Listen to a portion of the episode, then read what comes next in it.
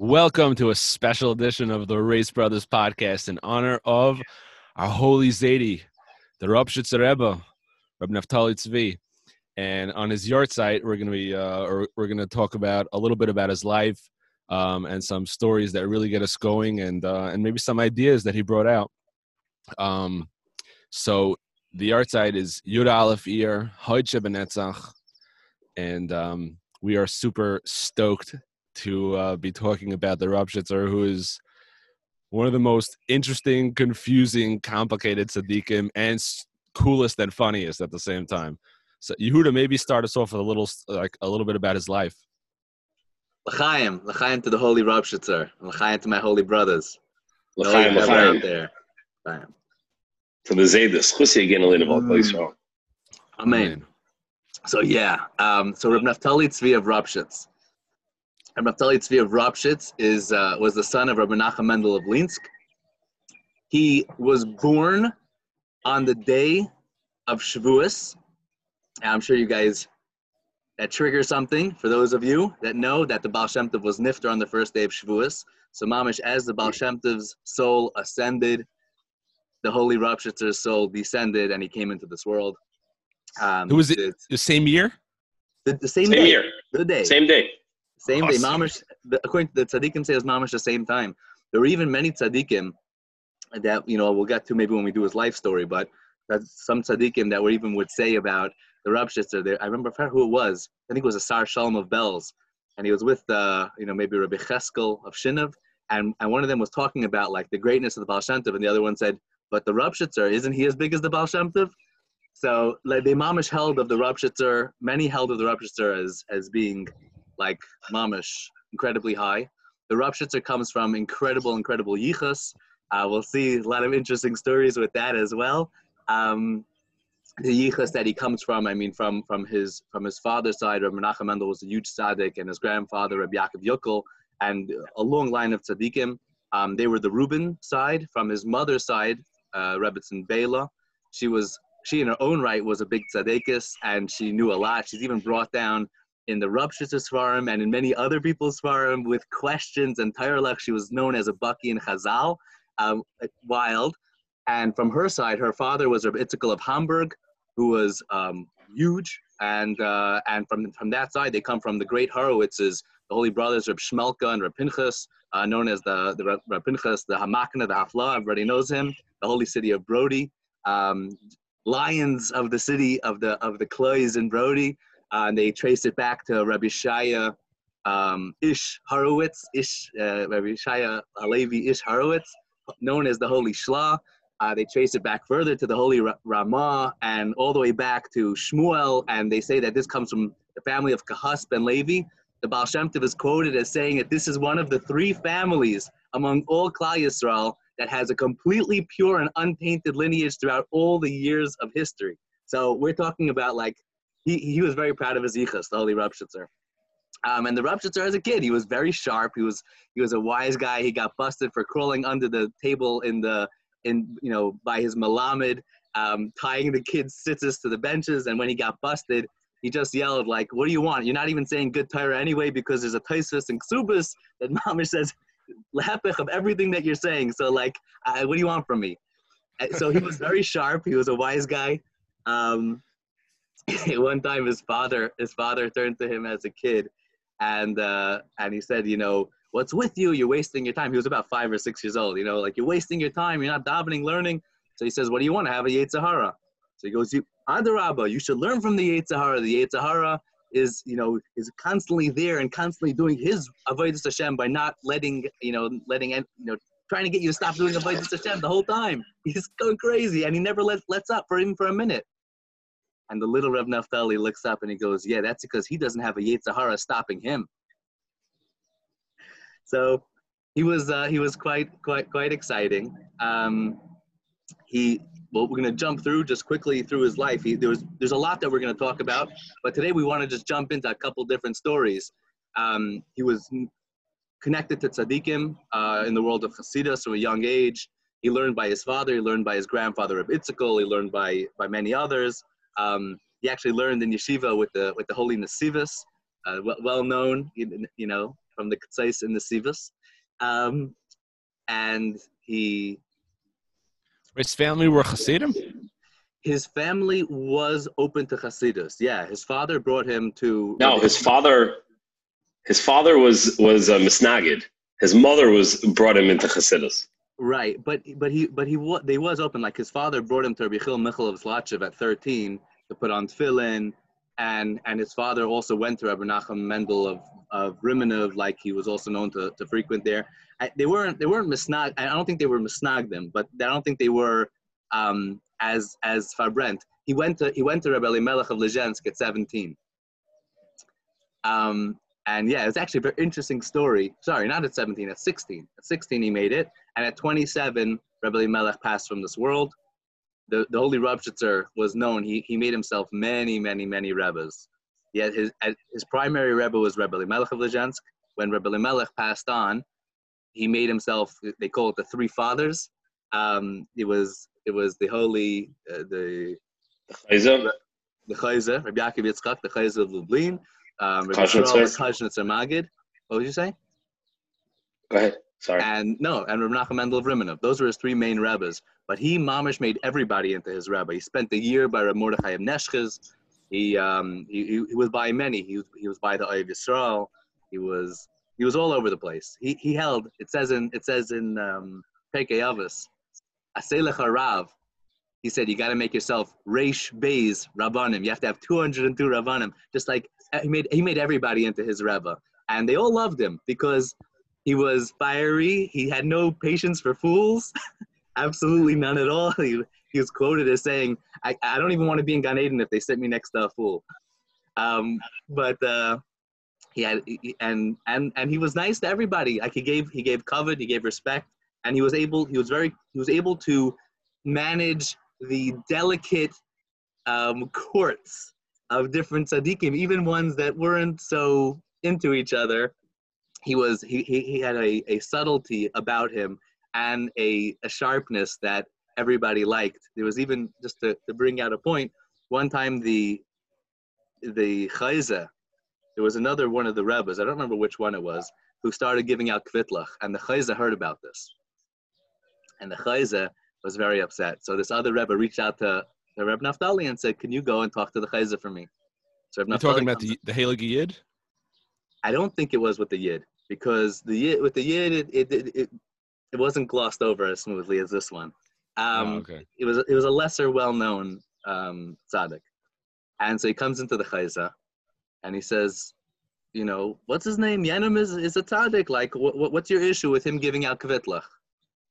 So the chayza says, well, what do you mean? I, I could see that he's not a tzaddik, and on the level to give out kvitlach. You, I see. You you should be giving out kvitlach.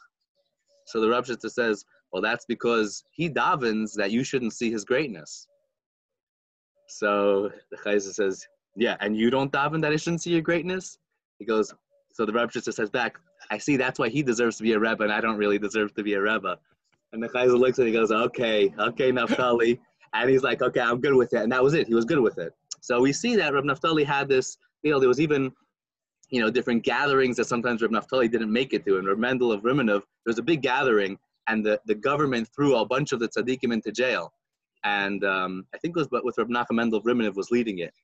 And so Reb Naftali had to go around and get them out of jail. It was a whole story. And afterwards, Reb Nachum Mendel was very upset at him. He goes, why didn't you come? Why, why weren't you there? You should have been there with us. And so Reb Naftali is like, well, then who would have gotten you out of jail? So it was interesting, interesting stories, how he dealt with a lot of these these different things. Anyhow, It is interesting though that uh, you know often someone who is like Rav- like the Rupshitzer who was sharp and would say the truth, like he spoke the truth. He's you know he was straight up. At the same time, you're able to make peace because it's like when people know that you're going to speak the truth, they know also that like uh, you know if you're gonna you're able to you're able to then connect the people properly because the people trust you. You gain a certain amount of trust. yeah. Yeah. So I'm going to kick it off with one short story. I was going to say you guys should take it away, but I'll kick it off with one short story. You guys will give me some feedback. I, this one's just such a good feel good story. I love it. And, uh, and also talks a little bit about, it gives you an idea of who he was hanging out with when he was young. So um, this was a young a young Reb Naftali, was in Lublin. I'm not sure if he was if it was by Reb Elimelech at this point still, um, or if it was by the Chayzer, but it was young young Reb Naftali, and he was there with Reb Yaakov Yitzchak, not the Chayzer, but the Yidda Kaddish, and the Holy Reb David of Lelev, and they're young chevra, and they were like looking to have like little feastly, you know, like sometimes you want to make a little suda, and they couldn't. Uh, they didn't have enough money to cover it. So there was this young guy, and his name was his name was Aaron, and and he was a young Avrich, and he's like, here, I'll throw down some money for the for the Suda. So he throws down some money. They have a Ishmak Suda. You know how it is with your friends. You know, maybe you've had an experience like by Reb Shimon or by the the Rapshitzer, his own kaver, or maybe by by Uman. But you know, when you're with your friends and you're talking Torah, Nichnas Yain, Yitzhak, it was mamish. It was a good little, a good story. So, so Gavalt, you know, like they had this great time. Years later, you know, the Yidda Kodesh is running his own court, and then the Rapshitzer is uh, king of Rapshitz, and and and Rav David of Lelev, you know, he's rocking his his his world in Lelev, and they get together. They, they met up and they were sitting together and they're and they're schmoozing and they said, "Chavra, you remember remember that guy Aaron?" They're like, "Yeah, yeah, Ronnie. I remember that that Ronnie. You threw down for that meal. It was gewalt." So they said, "Where is he now?" They all lean back. And they start going through it. They open their eyes. They go, "Anybody find him?" No, can't find him. He's he's not in any of the shtiblach down here. None of the shtiblach upstairs. They close their eyes again. And they open their eyes. It goes, I think we found them. They're like, yeah, oh man, what happened to him? he mamish lost it. He went off. He went. He, went. He went nuts. He did all sorts of unmentionable, mentionable acts, and um, so they said, I think we owe Ronnie, we owe Ronnie a good one, huh? So they're like, yeah. So they all leaned back and they started sending him some crazy hure tshuva. They just blasted him and Gavalt. That was it. He just, he mamish pulled him right out from wherever he was and he did tshuva gemura. So who, you never know who's thinking about you right now. And you know something? Maybe if you're on the level, put out a little thought to someone else in the world. Chaim. And Chaim. Yeah. Chaim, that's that's fantastic. What do you got for us? I'm gonna jump in here for a second. I know that like there's there's so many things that I've read over the years that really make me feel so connected to the to the Rupshitzer. Um, I'm not known for my brevity though, and he was known for brevity. There's like a few stories that stick out in my mind about his brevity. Like there was one story where um, Erev Pesach he, he comes home from shul after giving his uh, big Shabbos Agadol drasha, and his wife looks at him and she says, like, what's wrong, you know? He's like, um, you know, I gave this drasha today, whatever. And she's like, and, you know, how'd you feel about it? He's like, I feel like I got through 50%. The drasha was that there's, you know, people need money on Pesach. So I got the poor people to, they are willing to accept money. The rich people, we'll see. you know, there's another, st- another time that he stood up and he said, um, so one time he gets up, it was, I think, Shabbos Shuva Drasha. He stands up there and he said, and he's standing there and he's looking at the crowd for a while. He's looking at everybody. And then he says, A worm of the earth is going to inspire you. And he walked off the, he walked off the, you know, the bima and they started, uh, down, you know, finished davening. That's that like that was him. In the sense like if you can sense what's coming out of a story like that that was the Rupshitzer as li- as few words as possible to have a big impact on whatever was going on. You know there was another story actually that that was coming to my mind about his um, about his speeches. He says he, he used to say that there's you know, in order to in order to get people, you have to have a very short speech. It has to be based on the parsha, and it has to have a good lesson. You know, so he gets up and he says, "I don't know what I, I don't know what Sedra it is this week." you know, yeah, I think I'm. I I can't remember what the end of that was, but Yaakov, let me pass it off to you. I don't remember that one either. Oh, that was it. It was. At, they say that that was actually his first week in Rupshitz when he became the Rav of Rupshitz. He got up and he said that, He's, like like you said, it's got to be three things on the parsha: true and short. He goes, I don't know what the what this week's parsha is. It's short, it's true, and it's connected to the parsha. Yeah. Involved. It's it's funny because I was looking and there's so many stories about the Rauschitzer, which like he was um he didn't hold of himself. It was he was very strong in his opinions, but at the same time he looked at, his, at himself as as nothing, like literally, like Yehuda was saying before, and like you just said with the, the worm story. Like, and there's a couple of stories that are just he hit so hard. And like one time he was um when he was the ready to rub in Rupshitz, so you can imagine he's on the level. You know, he took the job, so obviously you know he's good enough to do it. But anyway, so he used to he used to walk sometimes at nights in the evenings or early morning. He used to walk in the outskirts of the town and the fields, and you know, going and doing his thing. And uh, and one time he's walking out there late at night, and he bumps into uh, one of the watchmen who are out there to guard the orchards or guard the fields. And so he says, "Ah, who are you working for?" So he tells him, "Oh, this guy, that guy." And he says, "Who are you working for, Rabbi?" and and and the Rupshitzer like just stopped, and he was just in shock. He was the words just hit him like a ton of bricks. Who are you working for? He's thinking, "Oh my," and and and he starts stammering. Goes, I, I'm, I'm, I don't think I'm not working for anybody. I'm not working for anybody. And he starts walking back and forth. He's like, I'm not working for anybody. And uh, and and he turns to the watchman. He goes, "Would you like to be my mishamish?" He says, "The guy says, of course, but what do you want me to do for you?" He says, "I just want you to remind me." Wow, Wow. chills, chills. And, and there's a couple other stories like this. Like there's another one. It's a great one. Rosh said says it's tzaddikim who daven that anyone who has a tzara should be able to come to them so that they'll be able to help them. He says, but there's the rabbi of Rupshitz. He davens that Hashem should help all the people. They shouldn't be deluded in thinking that some rabbi helped them. Yeah. That was him. Yeah. Crazy. It's funny. He used to say that in faraway places, he's known as Reb Naftali from Rupshitz. In the town of Rupshitz, he's known as the Rebbe of Rupshitz. In his house, I'm known as Naftali. Says my wife, she knows me the best. Yeah.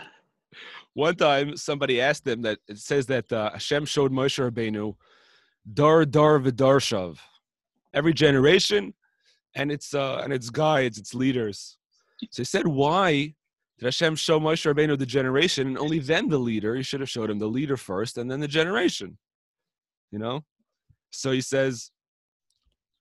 He says, you know, Moshe Rabbeinu, his face was like the sun. Yeshua was like the moon. Every generation gets a little bit less, the radiance says the Rabbi Shalom would have come along and showed them Naphtali, uh, Moshe Rabbeinu would have passed out. He, what?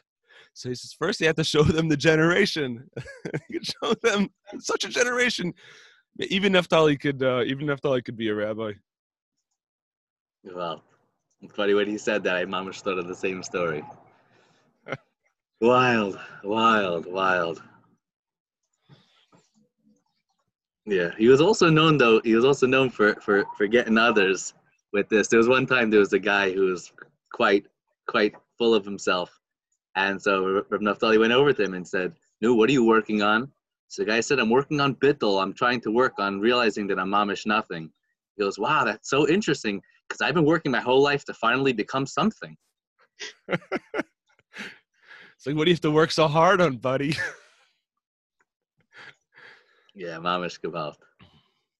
on the other hand, he mm-hmm. also had a very sensitive side to him. There's a beautiful story that shows his sensitivity. It was he had two talmidim who were best friends, like beloved to one another, David and Yonason. And they used to come to eat with the Rebbe, the Rupshitzer. And every time, you know, sometimes when you when you bake the when you bake the rolls, sometimes they stick together.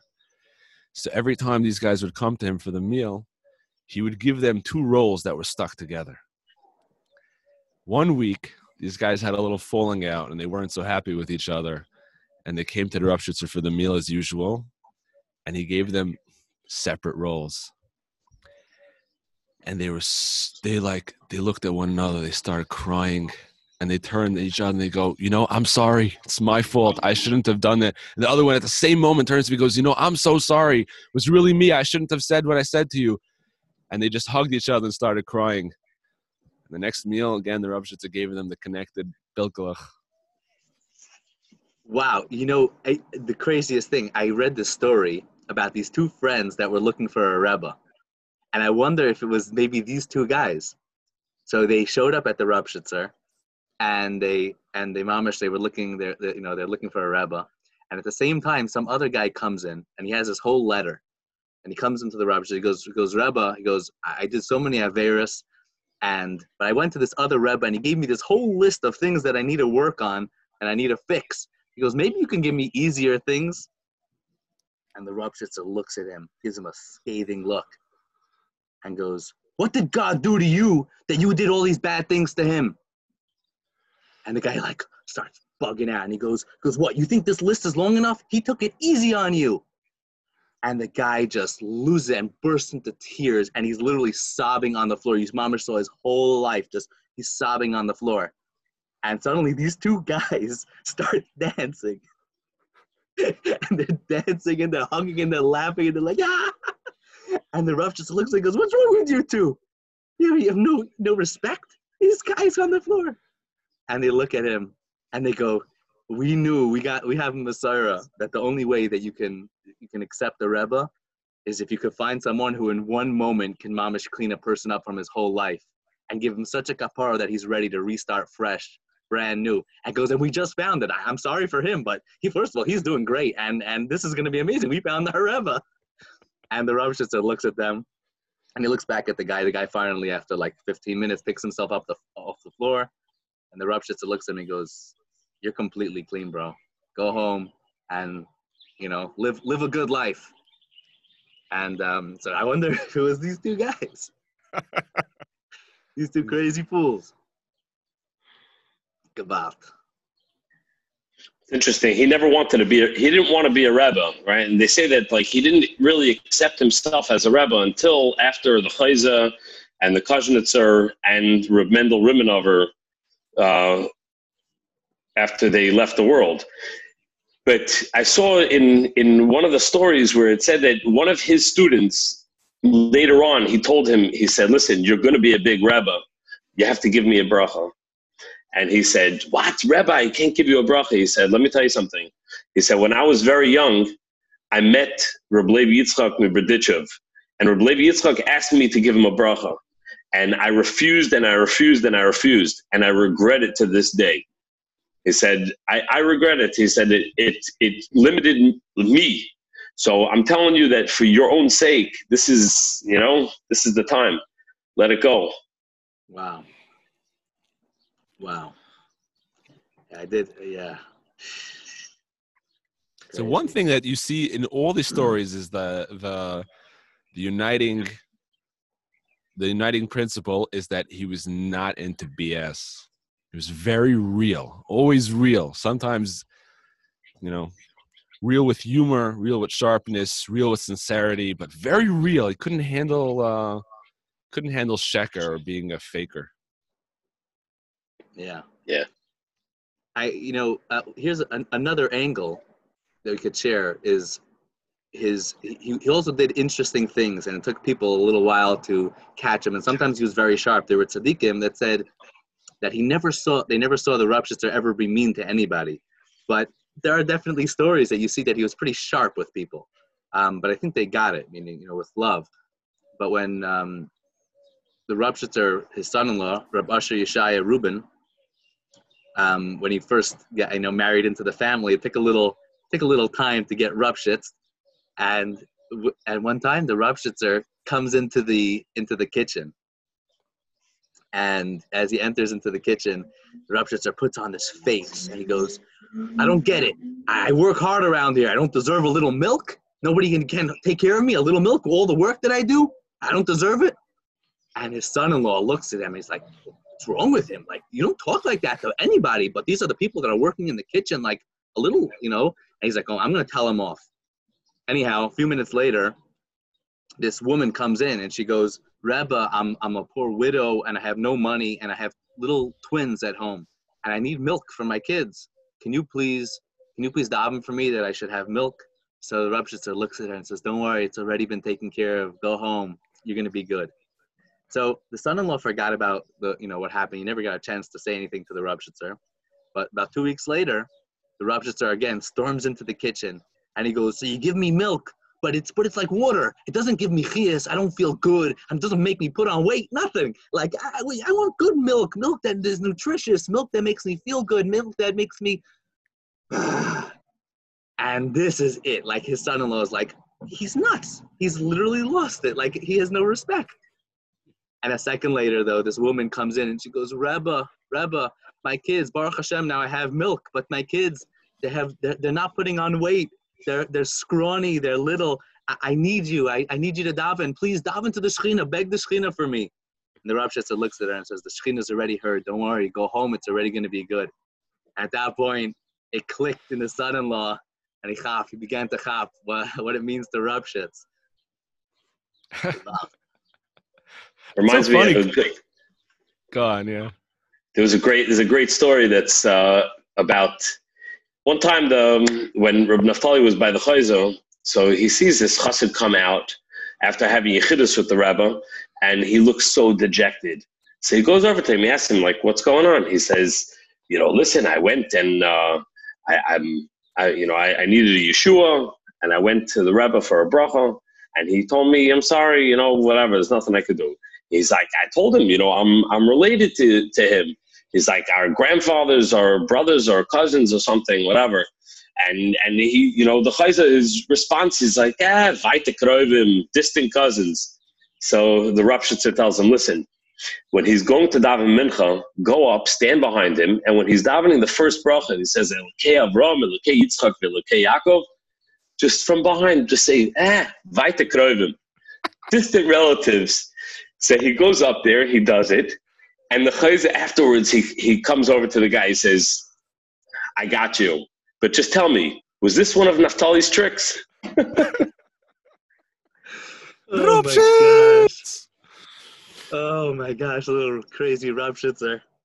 So it's funny because you said the milk story, and there's a story about the Rupshitzer that one time on Yom Kippur, after Musaf, he was schmoozing with some chevra, and he says, "No, I wish I could be reborn as a cow." What? Goes, yeah.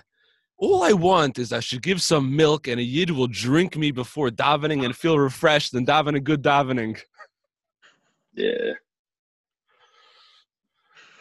Oh my gosh.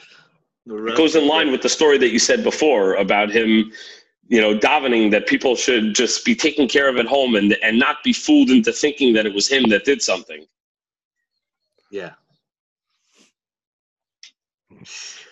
Ah, Yeah, yeah. cow that gives milk. Yeah, yeah, all right. We don't thank the cow every time we drink milk, right? We thank Hashem. Yeah. That's true. Holy Rav Shitzer. Yeah. But I got to tell you though, some of the stories uh, I like the funny stories about the Rupshitzer. I think Yehuda, you you've told over, and maybe we'll just share the recording so people can go to. it. I'll share it in the comments. The story of the Rupshitzer on the onions, which is definitely all time favorite. Yeah. And uh, but um, I was maybe I, I really would love to tell over the story of um, what happened after the Chayza passed away. This is one of my all-time favorite Rupshit stories. Yeah. So, with your with your permission, the Chayza passed away on Tisha B'av, and um, so um, Motzei Tisha B'av, the Rabshitzer went and changed clothing. He put on like work clothing, and he wanted to go out to be involved in digging the Chayza's grave. So he put on work clothes and he grabbed a pick and a shovel, and he goes out to, um, to to meet up with the Chevra Kadisha and the workers. And that night, it was a crazy summer thunderstorm a crazy summer thunderstorm. And um, it's pitch black. You can imagine before before uh, before there was electricity, there's no lights, and at night it's dark. And when there's a thunderstorm, it's pitch black except for the occasional flash. Everything lights up, and then it's even darker than before. So it's a crazy summer thunderstorm night. The rupture goes out and he sees the they have a couple of uh, you know laborers gathered together to go dig. And so before he even talks to the Chaver Kaddish, he goes over to the laborers. He gives them a, he pulls out a bottle of vodka, starts pouring some drinks to them, and he's making friends. He's schmoozing with the guys, and then he gives them a couple of rubles. He says, "Look, we're gonna get out into the get out, and we're gonna get out into that mess." He says, "As soon as I find a spot that I want you to dig, I'm gonna give you a sign. You just start digging right away, okay?" And he, he's buddies with them at this point. He's like, "And I'll give you the I'll give you I'll give you the other half. I'll give you the same amount of money. I'll give it to you when we're done. we come back, I'll give you a, you know double." So no problem, pleasure, and you know they're uh, they're enjoying him. Yes. Anyway, mister. at this the the the, the Rav of Lublin at that point was a big misnagid. It was the eyes. He was known as the eyes in the cup, the Rosh Habarzal, the Iron Head, because he was such a a big lamdan Talmud Chacham. But he was not. He was not into the chozeh. There's other great stories about him and the chozeh back and forth. Uh, you know what? I there's one quick one. One time he he came to the chozeh. I just have to jump. into- Story in a story. Yes. story in a story. My life is like a storybook story. Uh, anyway. so one time, the, soundtrack. one time the Eisener tells the Chayz, he's like, you know, all these Hasidim come to you. Why don't you tell them the truth that you're really nothing and you're not a Rebbe at all, you're not a tzaddik at all, and they should stop coming to you. The Chayz says, you're right. I should. So that Shabbos he gets up and he says, guys, I don't know why you're coming to me. I, I'm nothing. I'm lower than nothing and uh, I don't know what you come here for. I I can't help you in any way.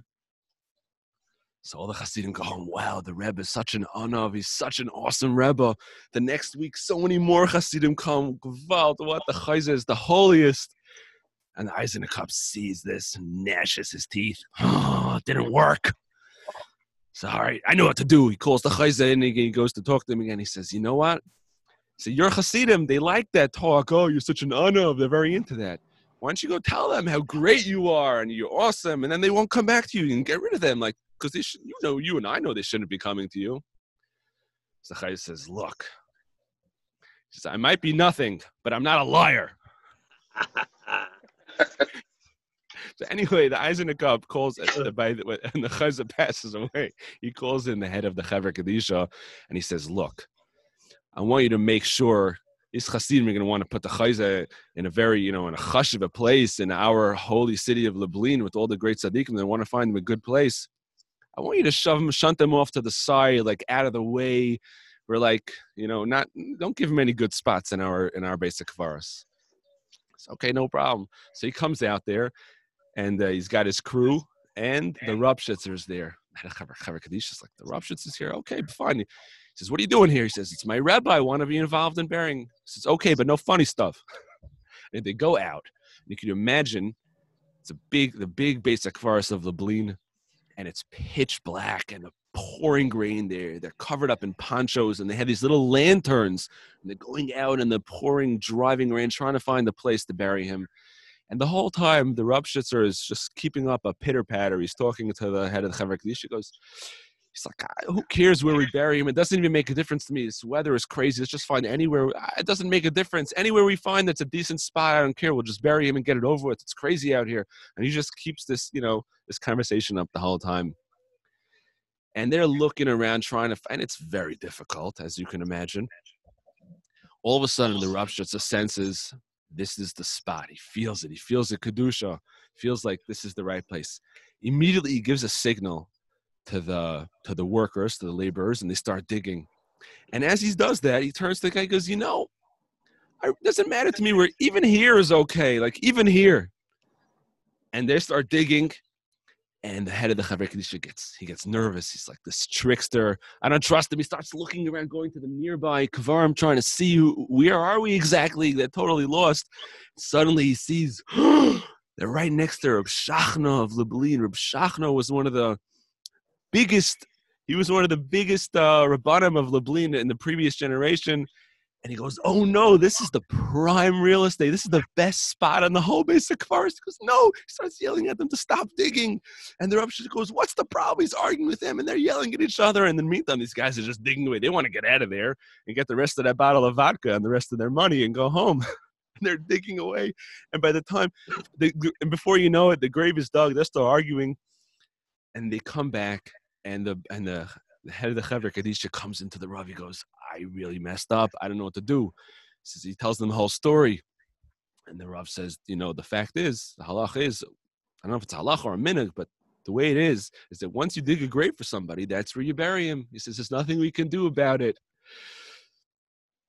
And uh, and and thus the Rupshitzer won again. They say that that it mamish fits because the holy Chayzer used to always t- tell people whenever they needed a Yeshua to go daven by Rab Shachna. Because he said all the other tzaddikim in the beis hakvaros already went to Eretz Yisrael. Rab Shachna, Rab Shachna is the tzaddik who stayed behind to protect the city of Lublin. So he got buried exactly where he was supposed to. Wow. So sometimes, like like Yaakov Avinu, got to know how to play the game. The Rupshitzer definitely knew how to play the game. Yeah. Yeah. It reminds me of, just reminds me of one other, this guy who comes to the Rupshitzer and he had, uh, he wanted a tikkun for, for a terrible Avera, but he was embarrassed to say, this one is a fan, everyone knows the story. He was embarrassed to say that he did such an Avera. So he comes in and he says, Rebbe, my friend, he did a, he did something wrong. He's embarrassed to come himself. So he asked me if I could come and ask the Rebbe, what's the tikkun for this Avera? And the Rupshitzer looks at him, he says, Your friend is a fool. He could have come himself and said he was coming for somebody else.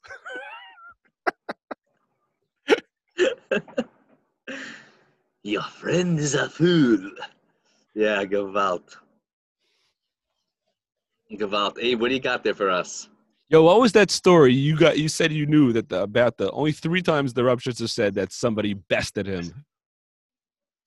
So one time was with his son when his son was very young. I think he said over the story about uh, um, with the Yetzer Hara, where he he his he asked his son something was also like uh, the same story about with the Yetzer Hara, where he asked his kid, Right. "How come you're not doing this?" And he said, "Oh, the Yetzer Hara, whatever." And he's like, "But the Yetzer Hara is following what the Abishter wants. He's doing exactly what it is." He says, "Well, uh, what do you want? The Yetzer Hara doesn't have a Yetzer Hara." So that was the that was one story. The second story was that he came to a city or a little town, and there was a, a, a shul with exactly ten. There was exactly ten mispalim in the in the in the village, and there was a beis hakvaros, a beis chaim over there. So he asked this girl on the street. He says, um, "I don't understand. You don't need both. If somebody dies, there's no minyan, so you could shut down the shul. And if uh, and if you ha- if everyone's alive, what do you need a Beis Chaim for? So she said, Ah, the shul, everyone's going to be okay. But the Beis Chaim is for guests. It's for travelers, for anyone that's coming through. Like you. Yeah, that was one story. Oh my god. or that's two stories. And then the last one, the last one was Simchas Torah. There was like a guy that came there who was never involved with with anything. All of a sudden, he shows up Simchas Torah. He's dancing away. The guy is so happy. So the Rupshitzer goes over to him and says, "What are you doing here? What is like? What's your shaychus with Simchas Torah?" So the guy says, "My dear Rebbe, if my brother makes a, makes a, a chasana, am I not going to come? Am I not invited?" No, I'm going to come and I'm going to dance and I'm going to be involved as if it's my own simcha. Give up. bested the Rupshitzer. They say also there's a story. There's a story with with with his wife. Um, and there's a lot of stories with his wife. I mean, that's also something that we can go into. Um, interesting, the Sarah about that. Like you know, the, the, the actually had two marriages. His first marriage didn't last very long, very very short. And, One year, uh, I think. Hmm? I think it was Yeah, one year.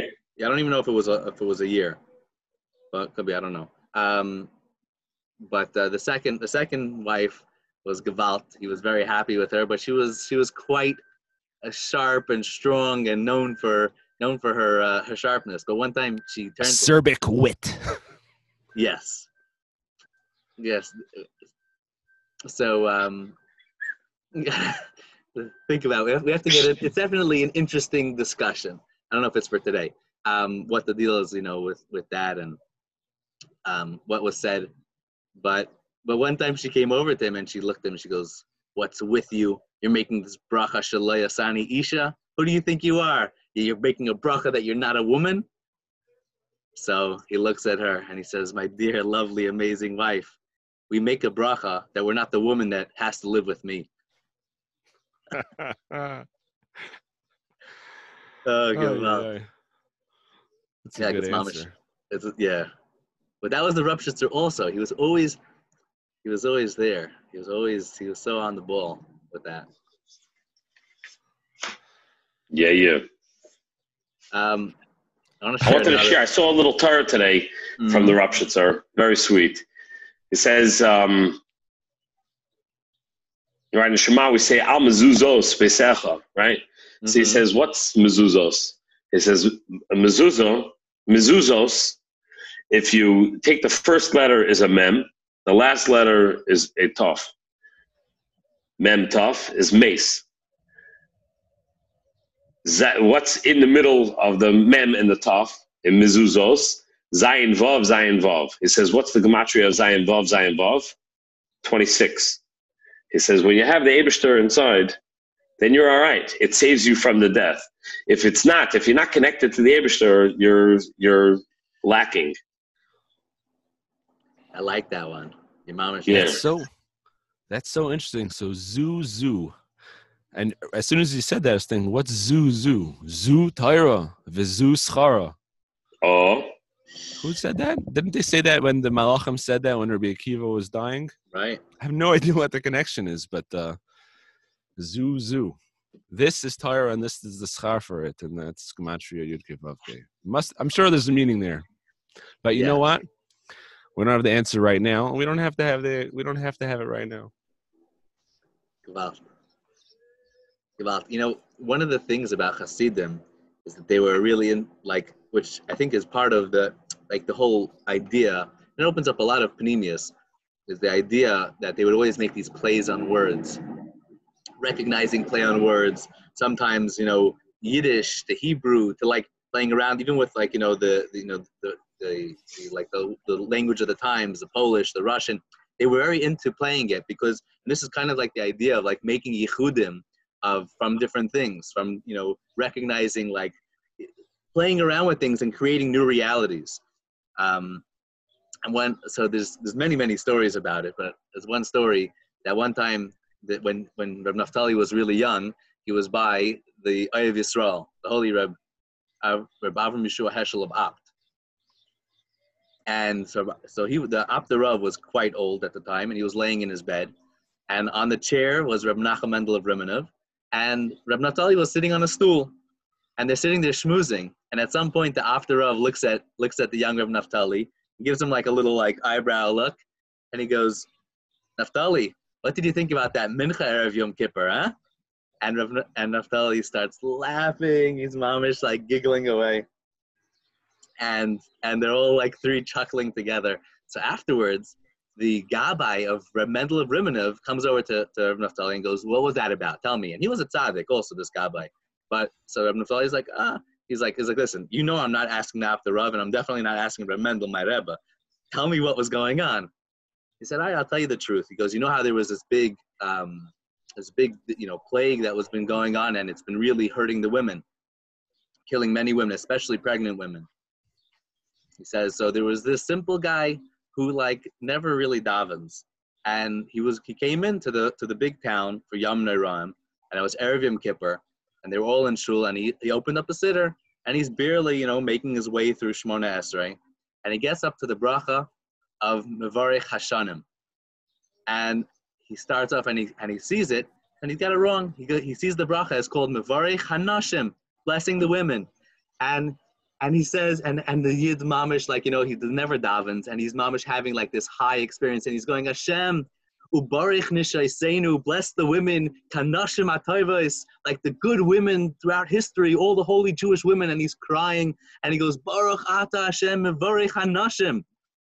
and the guy got the whole bracha wrong, but that bracha stopped the entire magefa. He goes, and so we all saw this because we've all been working to, like, all been davening to stop this magefa, and then this random guy just broke right through with his messed up bracha. You know, Gewalt. That's part of it. That's part of, like, you know, the, we never know, you never know. That's it. I mean, that's like a classic Hasidic story because it's all about. It's at the Baal Shem Tov is always talking. It's Rachmana Liba Bai. It's all about where you're coming from with sincerity and heart and being real. And even if uh, even if you're being real is like it could be humorous, it could be different, it could be not exactly what you should be doing, but if you're doing it for the right reason and you end up in the right place, and you you, you win, man. Rupshitz wins again. And the howl went up in the city of Lublin. Rupshitz! yeah. They say one time by by by they say that howl, they say the that Rebbe Melech of Lezhensk used to scream Rupshitz, and this was well before Reb Naftali ever became the Reb, but he would just scream, Rupshitz, what are you doing? They, say one time he was hiding under the bed because he wanted to see what Rebbe Melech was gonna, you know, how he davens Marav. And he puts the, you know, Rebbe Melech puts the gartel around one time and about the whole room fills with light. And like he puts it around the second time, finally, like Rebbe Naftali is like, stop, stop, it's too much. And of course, Rebbe Melech rips up the bed and goes, Rupshitz, what are you doing? Get out of here. Yeah. It's actually a trip. I always wondered about that story because, like, what what what was going on? Like, clearly the Rupshitzer wanted to know. I want to know, like, what was going on there that he went in and in in that story, the Rebbe of Mailach told him, like, if you would have been here one more time that I rapped that, you know, your neshama would have gone out. Right. Which actually reminds me of I, I wanted to get into a little bit like the stories there's two different versions of the story about what happened when he first came to to the Rebbe of Mailach. Hmm. One was that he comes to the Rebbe of Mailach and and the Rebbe of Mailach tells him, "Get out of here! I don't want anybody with yichus. I don't need yichus. You know, yichusin over here." And he looked at he looked at the Rebbe of Mailach and he just threw himself on the floor and he started crying and he was just crying until he was he had like blood coming out of his mouth and his tears and he was gone and the, and the Rebbe of Malach accepted him. So that story goes along with another story that there was there was a story with the Kozhnitzer Magid that the Kozhnitzer used to say like that, that whatever his tefillah was was always accepted. And there were times where sometimes he used to just be able to say things quiet, and sometimes like if, for like really serious situations, it was like at night when he used to say tikkun chatzos. So whatever he asked for used to go. One night he's saying he's saying tikkun chatzos, and he's and he says he sees like his feels are like bouncing back. So he sends his he sends some of the chaver around you know, go see what's going on. There's something going on in the town that is not allowing it. Maybe there's somebody like doing like a big Avera or whatever it is. So they go around town. They don't see, you know, there's nothing going on. Like, uh, you know, the, the Kretschmer, everyone's calm. There's nothing too crazy going on there. And then the guy haps upon a wedding. Now, what had happened was that, you know, the Rupshitzer had a very soft side to him also, despite his being an antagonist and trying to like call people out he also he was like he had that that super holy sweet side to him. So he had come to a wedding and he saw like the cow like was just not happy. So he went over to her he asked her like what's the issue? She's like i don't know like you know everyone's dancing and there's drinking but there's no like real simcha going on.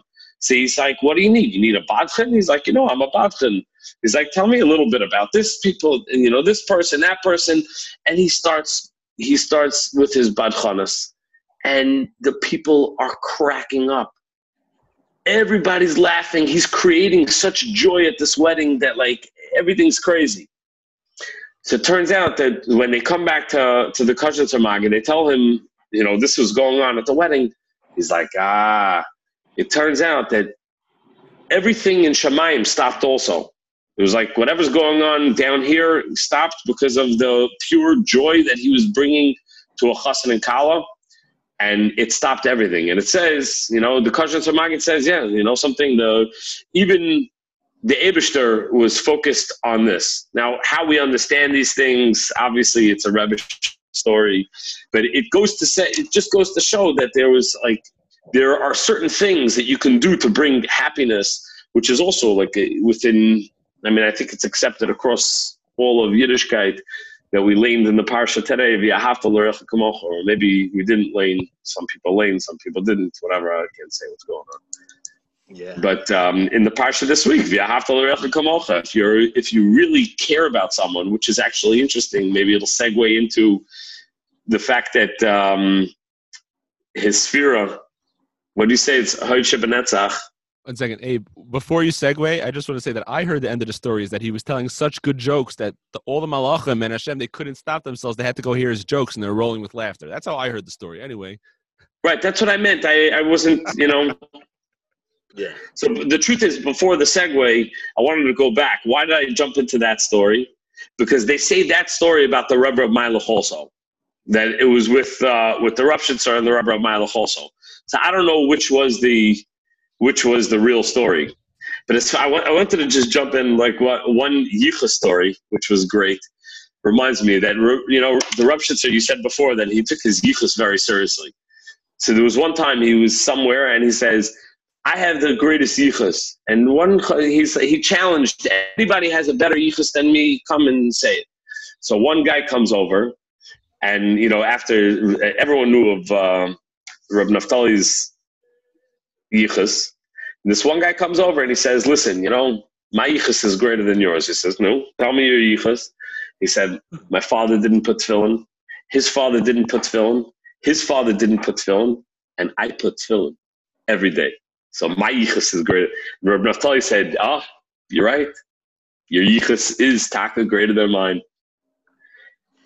But then he continued, and he said, "But you know what the problem is with your yichus? That my yichus is better." He says, "When you get up, tikkun chatzos, and you learn for three hours, and you daven and everything, and then you come to, to eat some food, and you go."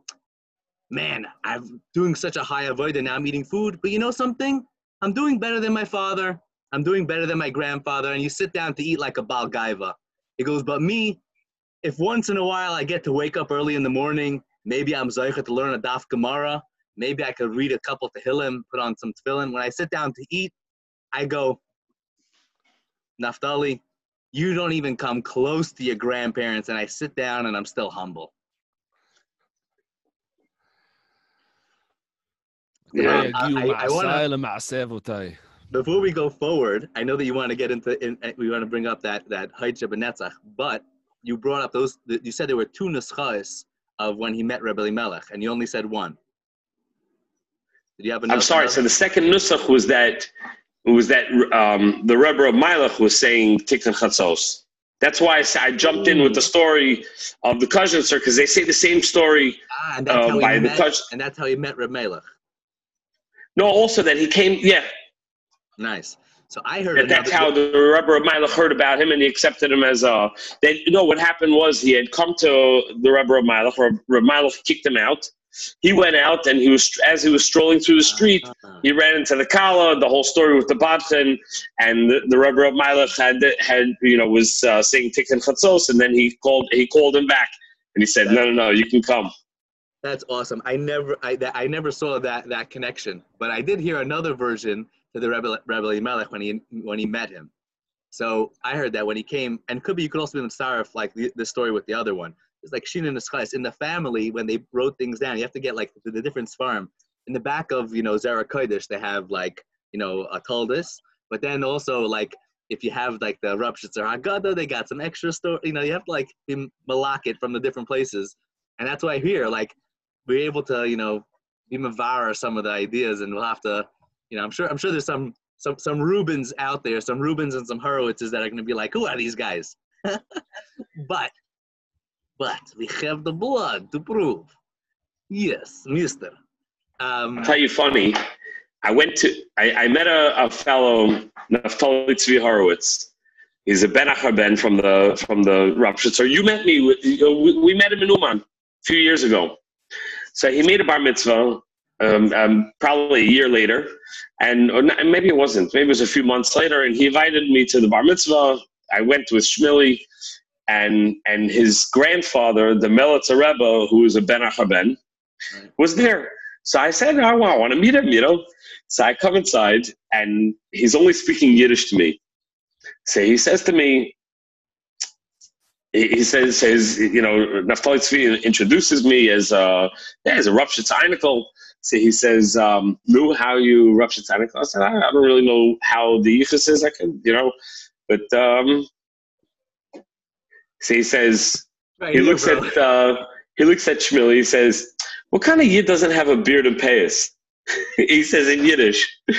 So I said to him, you know, a Yid that's very undercover.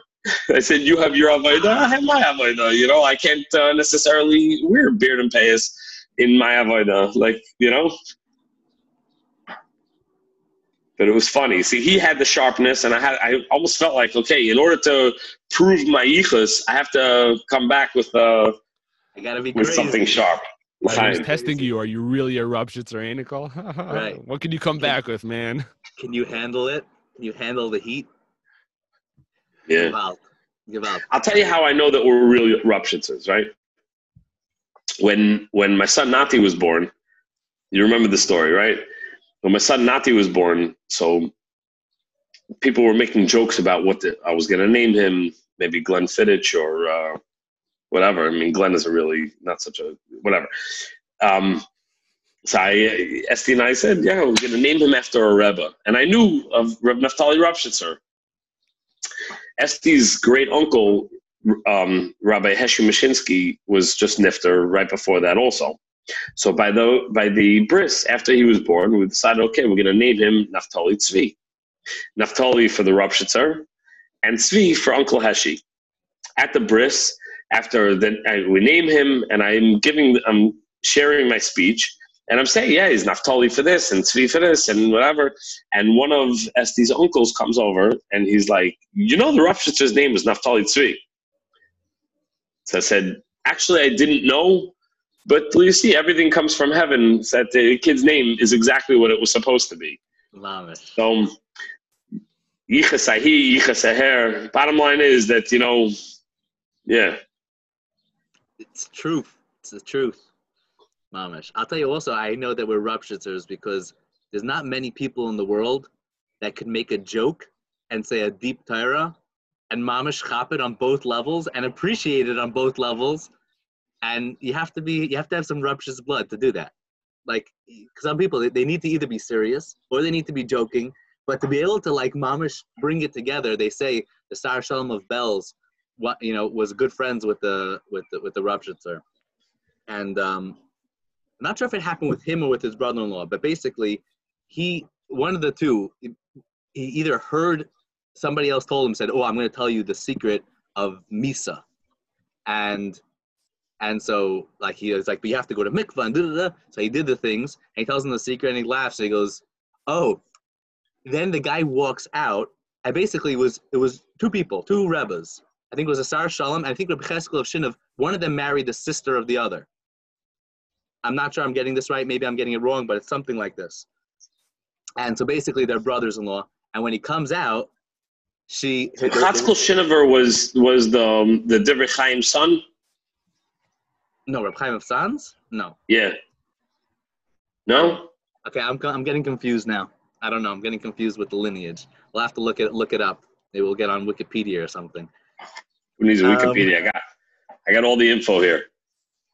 So so basically, so when he finally gets the story, he like he's like, you know, wow, what was the what was the secret? He goes, oh, it's a joke. He goes, when I was by the Rupshitzer, we were peeling, excuse me, we were peeling potatoes, me and another guy, and the Rupshitzer comes out takes we were peel, peeling potatoes over the you know the big barrel filled with water. The just smacks water in our faces, smashes our heads together, and tells us a joke, and that's how we understood the secret of of Nishika by Misa. Because by the Rebbe in one little joke, Kalach Yad, he would give us mamish ilamas ilamas. By the way, that that Indian it says that after the Rupshitzer got married for the second time, so he was living in Dukla by his in-laws. And during that time, he was mamish doing a lot of badchanas and by all the poor weddings. And he would go there, and he'd pretend to be throwing shots back, and he would pour it all over his body, and it would freeze. There are all these stories about it. Anyhow, his father-in-law was not into it, and he didn't he didn't chap the avoda. So he sent a letter to Reb Mendel of Linsk, the, the Rupshitzer's father, and says, I don't know what to do with him. You know, I, I thought I married a Talmud Chacham, and now he's just he's standing on tables making jokes. Like, what's the deal? And so Reb Mendel, Reb Mendel comes with his wife, and they, they came. And he said, "When's the next, you know, poor person's wedding?" And they came, and so he's hiding. Reb Mendel's hiding behind the door, and he hears the Rupshitzer. He's doing Gramin up the Aleph Beis, and after a few minutes, he, the Reb Mendel turns to his wife and says, "We're going home. It, it's it's all good." So she says, "What's going on?" He says, "Up till up to the Aleph Beis Gimel Dalet Hey Vav Zayin Ches Tes Yud. Those stanzas I understood, but after he got past the Yud, I had no, I have no hasag in what he's saying. He goes, he's just fine. Don't worry, leave him be." Like Interesting. It's interesting because there's a there's a Rebbe in Har Nof who married into a Rupshitzer into a Rupshitzer family, Rupshitzer Einikel, and also people uh, like people. uh, Imam he's, he's connected. People he, he also jumps up on tables and tells crazy, makes crazy jokes and crazy stories. And people, a lot of people don't chop him, but uh, I think he's mamish the deepest of the deep. Gevalt, Big Chaim. Yes. Gevalt, those who know, but Gevalt, it's so true. So I, I'm very with you on that on that one. I want to. So let's go back to when they when they came to to Rebbe Melech. And by the way, I think this also shows that Rebbe Melech chopped the Rupshitz Indian also. So when they say when the Rupshitzer got there, like Abe was saying, when Rupshitzer got there, um, Rebbe Melech was not accepting him. So there's another nusach that says that the Rub that Rebbe Melech said, "Oh, you're the son of the murderer. You're Ben Haretzeach. Get out of here. I don't I don't need people like you." And the Rupshitzer was like, "What? At the son of the murderer? Like you're gonna knock my yichus?" And he said, and, so, and then he says, "What do you want? You know what, what's the issue?" He goes, "I don't I don't take people with yichus." And all the people told him, Rebbe Melech did not take anybody with yichus. So, so like in this line, he's knocking the yichus and calling his father a murderer or something. Finally, Reb Naftali's on the floor and he's begging and he's like, like Abe said, he's mamish blood coming out of his throat and he's crying and sobbing. And no way, just because I have yichus, you're not gonna take me. What do you? What? I should lose out just because I have yichus? That doesn't make any sense. I give up on my yichus. I don't need it. I'm just me. And he begs Reb, Reb Elimelech, what do you mean? So Reb Elimelech says, I'll tell you what happened. When I was traveling in Gullus with my holy brother Reb Zisha, on the end of our Gullus, we came to the city of Linsk. And in Linsk, we went to the Rav, and he brought us in and he gave us food to eat. And he was very nice to us. And when we left, he gave us a donation, but we noticed that we had more money than any of the other poor people. And we figured it must be a mistake. So we went back to him and we went to this private room. We said, and you know, knocked on and said, Can we just ask the Rav? Like, it looks like you gave us too much. And so Rabbi Menachem Mendel, the Rupshitzer's father, looked at them and said, I know who you guys are. You don't you think you could hide yourself from me? And he goes and he says, he goes, but you should just know that if I was in Gullus for as long as you guys were, I would be on a much higher madrega. and they walk out and they're like, oh no. So they end they decided to do another year of Gullus because of that. And and and Rabbi Melech called him the son of the murderer because in that year they mamish hit a new level of bittul hayetzer.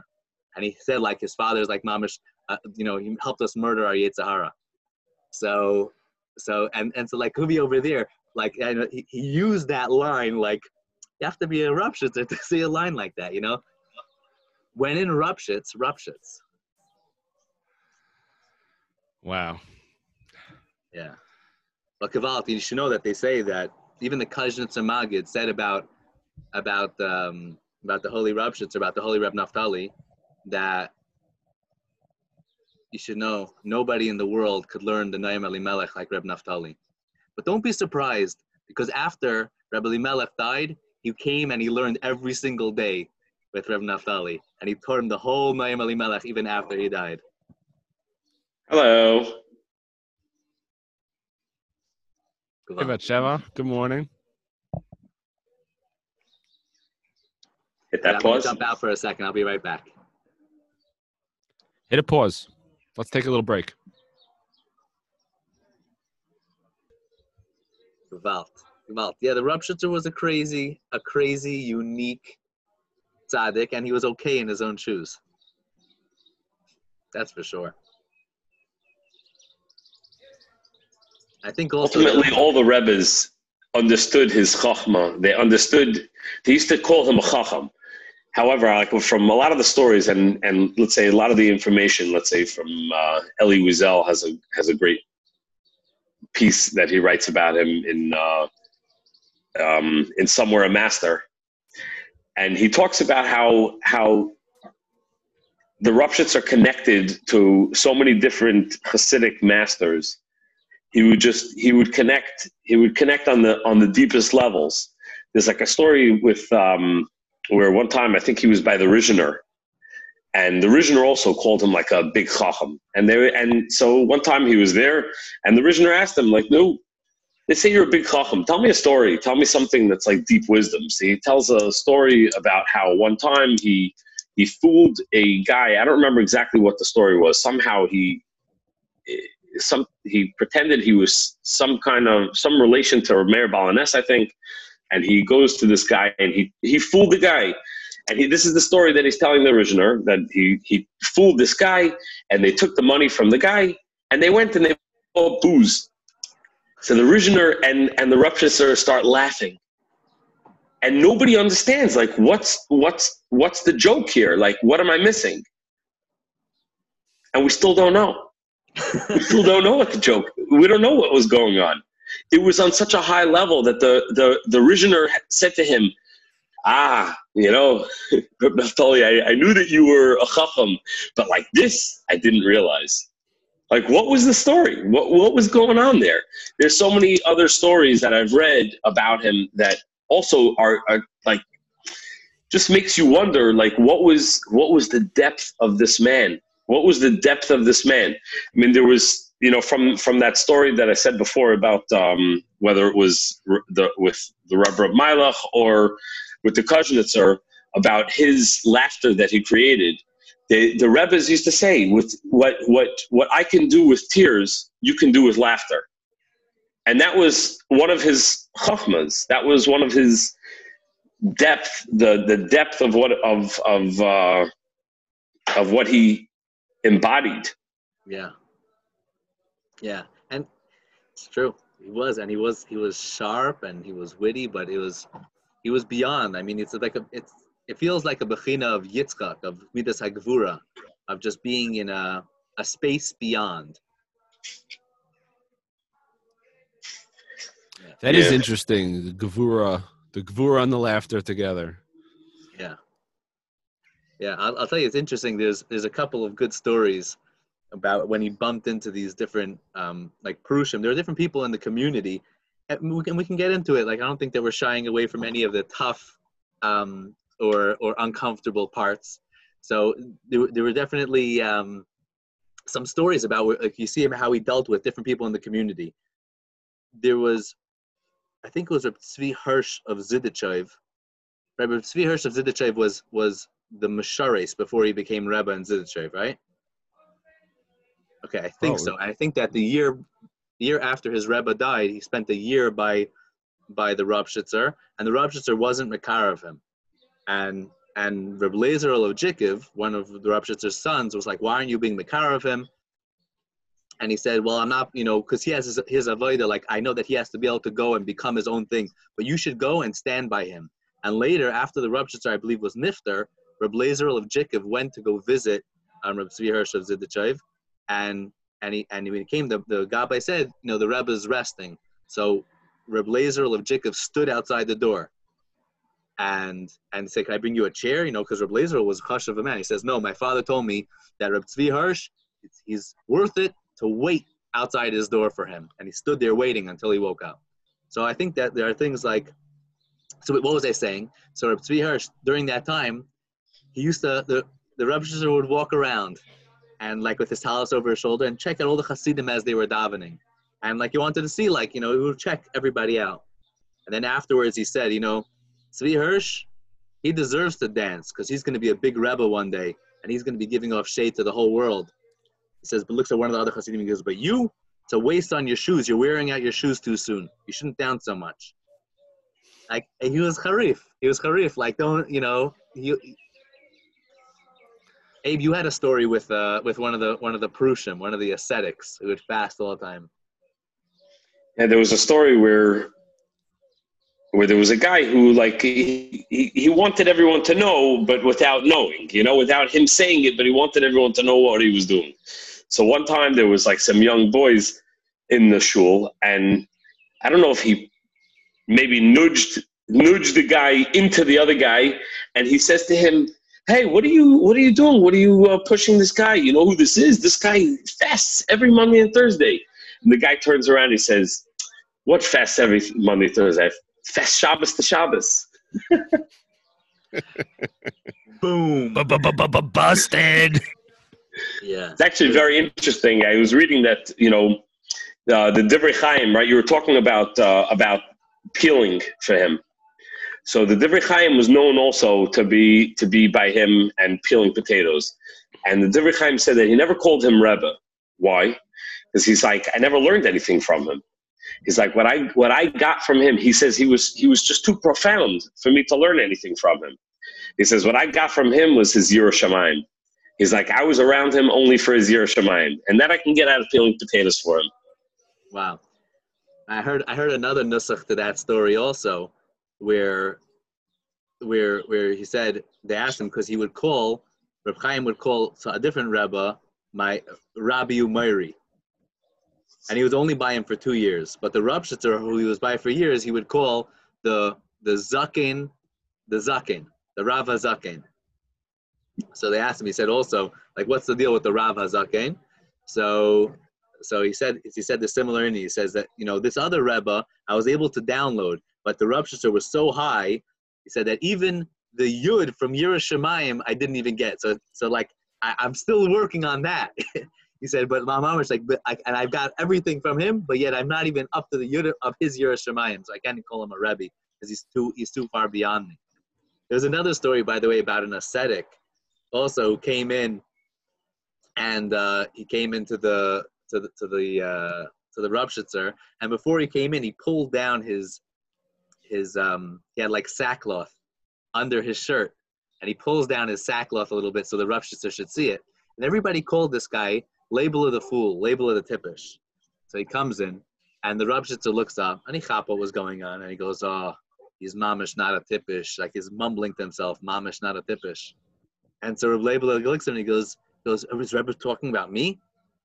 And he goes, "No, no, no, I'm talking about the Yetzer Hara." the Leibel goes, "What are you talking about?" He says, "Well, if he managed to convince you to climb into a sack, he's not a tippish."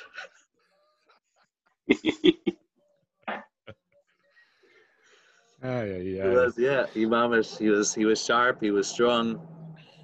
They say at the end of his life, when Reb Blazer Objective asked him, he said, "Ah, Tata, why are you not talking so much? And so the Rupshitzer said, because my whole life, miyom sha'amdi al dati, I have always spoken on multi- multiple levels, you know, making yichudim and having multiple, you know, multiple meanings. And uh, he says, but now that it's hard for me, I'm like, you know, on my last legs, it's hard for me to do it. So I, I'm just not talking. And so he would motion a lot with his hands. And I think it just shows the greatness of, of such a man who was able to encompass so many worlds and so many levels.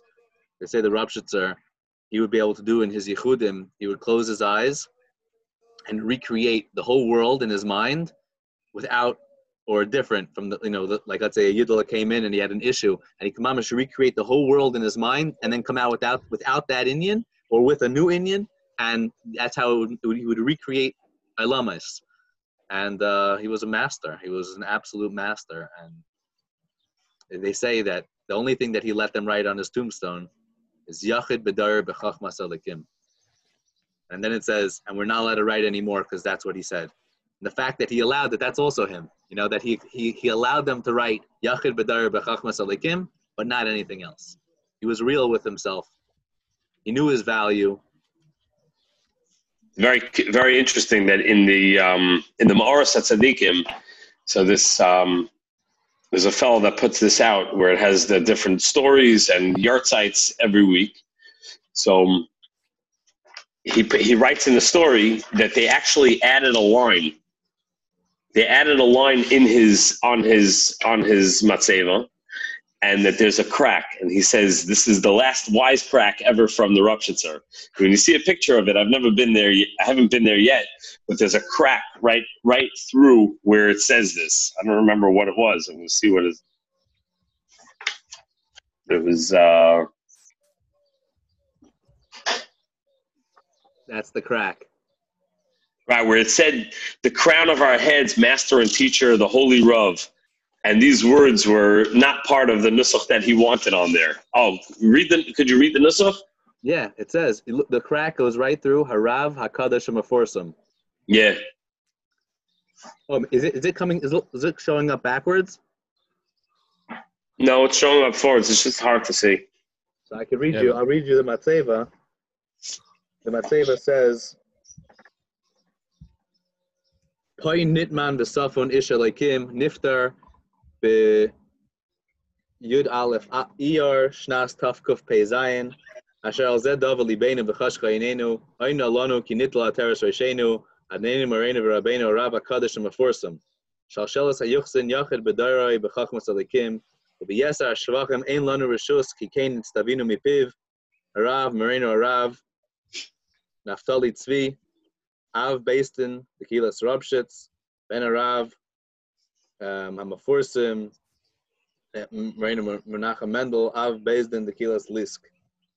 in Yishmasei Tzur B'Tzur HaChaim. And so that part where it says, Adonai Marina Rabbeinu Harav HaKadosh Meforsim. So it says Harav HaKadosh Meforsim. You can see that in the thing. Boom. There's a crack running straight through it. So cool. זכותו יגן עלינו ועל כל העולם. Amen v'amen. Chaim, L'chaim. May we be blessed to mamish connect to the Holy Rupshitzer and to all the tzaddikim and uh, Gewalt. This has been amazing. This has really been amazing. And, and let, let, let our, our words hopefully be, bring a nachas ruach to all those that hear it. And hopefully the Rupshitzer is happy with, with what we're doing. With his with his Zera Kodesh. Wow. They say that uh, they say that he named his um sefer after his after his children. His, his sefer is called Zera Kodesh. They say it so. Uh, What's up? Name the book after me. L'chaim. L'chaim. L'chaim, L'chaim.